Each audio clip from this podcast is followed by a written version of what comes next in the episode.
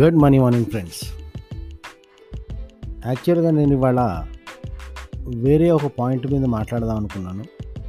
కానీ పొద్దు పొద్దున్నే మన మిత్రులు ఒక అద్భుతమైన ప్రశ్న అడగటం ద్వారా నాలో మరో డైమెన్షన్ ఆఫ్ ఆలోచనని కలిగించారు.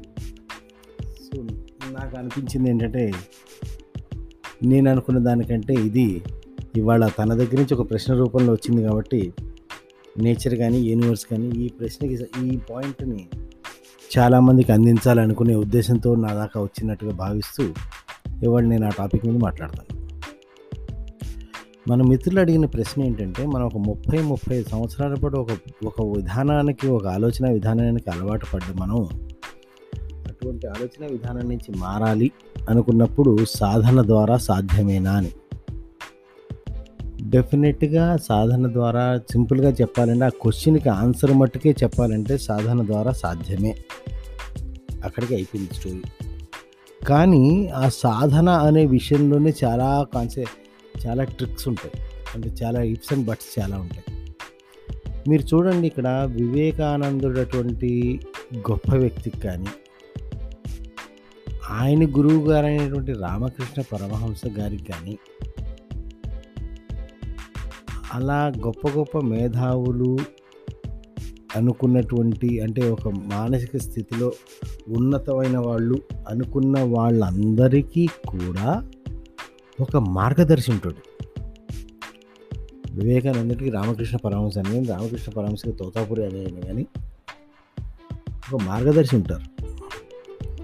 ఇలాంటి మార్గదర్శి మార్గదర్శకత్వంలో చేసే సాధన మాత్రమే మనకి ఆశించిన పూర్తి ఫలితాన్ని ఇస్తుంది.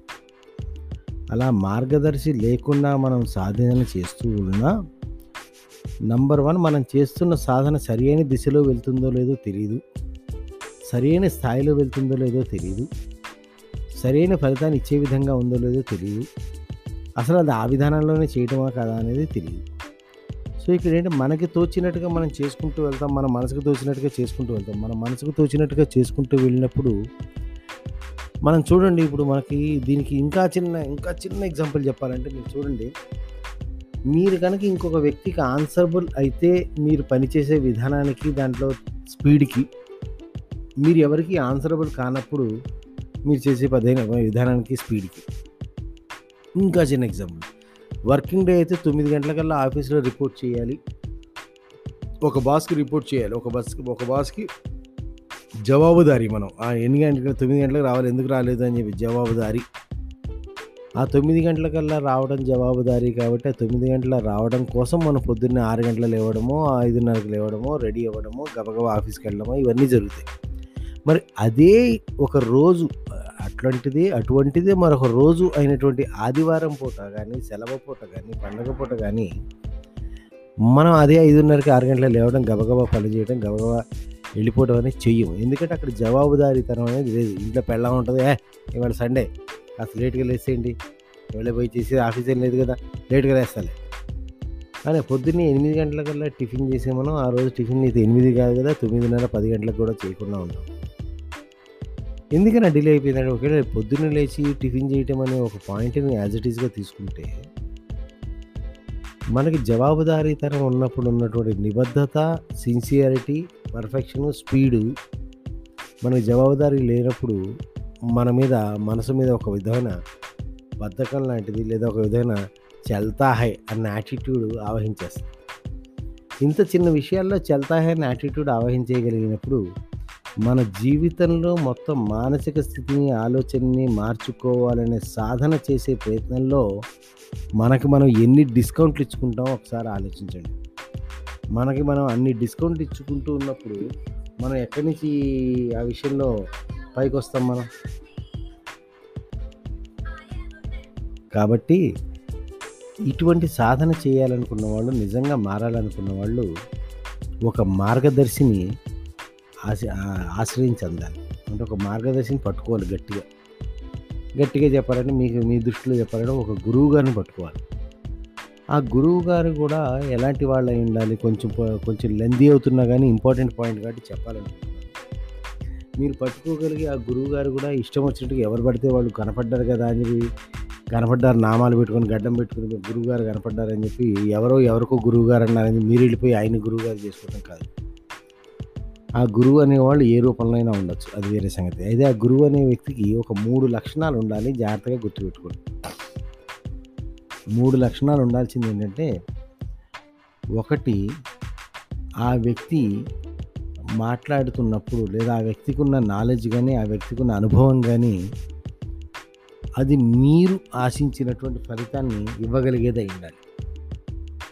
అంటే ఇప్పుడు నా దగ్గరకు వచ్చి మీరు హెల్త్ గురించి సార్ గురువు గారు అంటున్నారు. మాకు మా మా మా మిత్రులు మిమ్మల్ని గురువుగా భావించారు. నేను కూడా మిమ్మల్ని గురువుగా భావిస్తున్నాను. నాకు ఫిజికల్ ఫిట్నెస్ రావాలి నాకు ఎయిట్ ప్యాక్ బాడీ రావాలి అని చెప్పి అన్నాను దాని అంత మూర్ఖత్వం లేదు. ఎందుకంటే I'm not relevant to that goal అంటే మీరు ఏ గోల్ని ఆశిస్తున్నారో ఆ గోల్ విషయంలో నేను కృషి చేయట్లేదు. సో నేను రాంగ్ గురువు అవుతాను అక్కడ ఆ టైంలో ఎయిట్ ప్యాక్స్ బాడీకి నేను రాంగ్ గురువుని అవుతాను. కాదు డబ్బులు సంపాదించుకోవాలనేదైనా అనే విషయం ఉంటే కనుక నేను రైట్ గురువుని అవుతాను. ఓకే? అలాగా.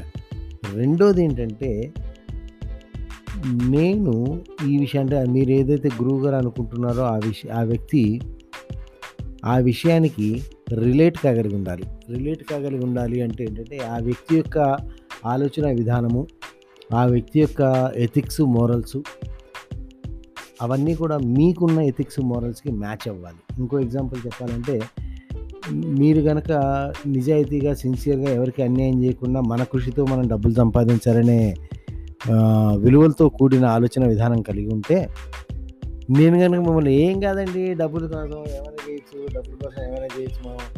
మీరు సింపుల్గా ముందు పని కానివ్వండి డబ్బులు సంపాదించండి తరాసంగా సంగతి తరా చూసుకోవచ్చు అని నేను అనెథికల్ ప్రాక్టీస్ని కనుక నేను ప్రమోట్ చేస్తే అక్కడ మీరు నాతో రెజ రెజొనేట్ కాలేరు. కాబట్టి మీకు మీరు ఏ గురువు మీద అనుకుంటారో ఆ వ్యక్తి మీ యొక్క ఆలోచన విధానానికి విలువలకి రెజనేట్ అవ్వాలి.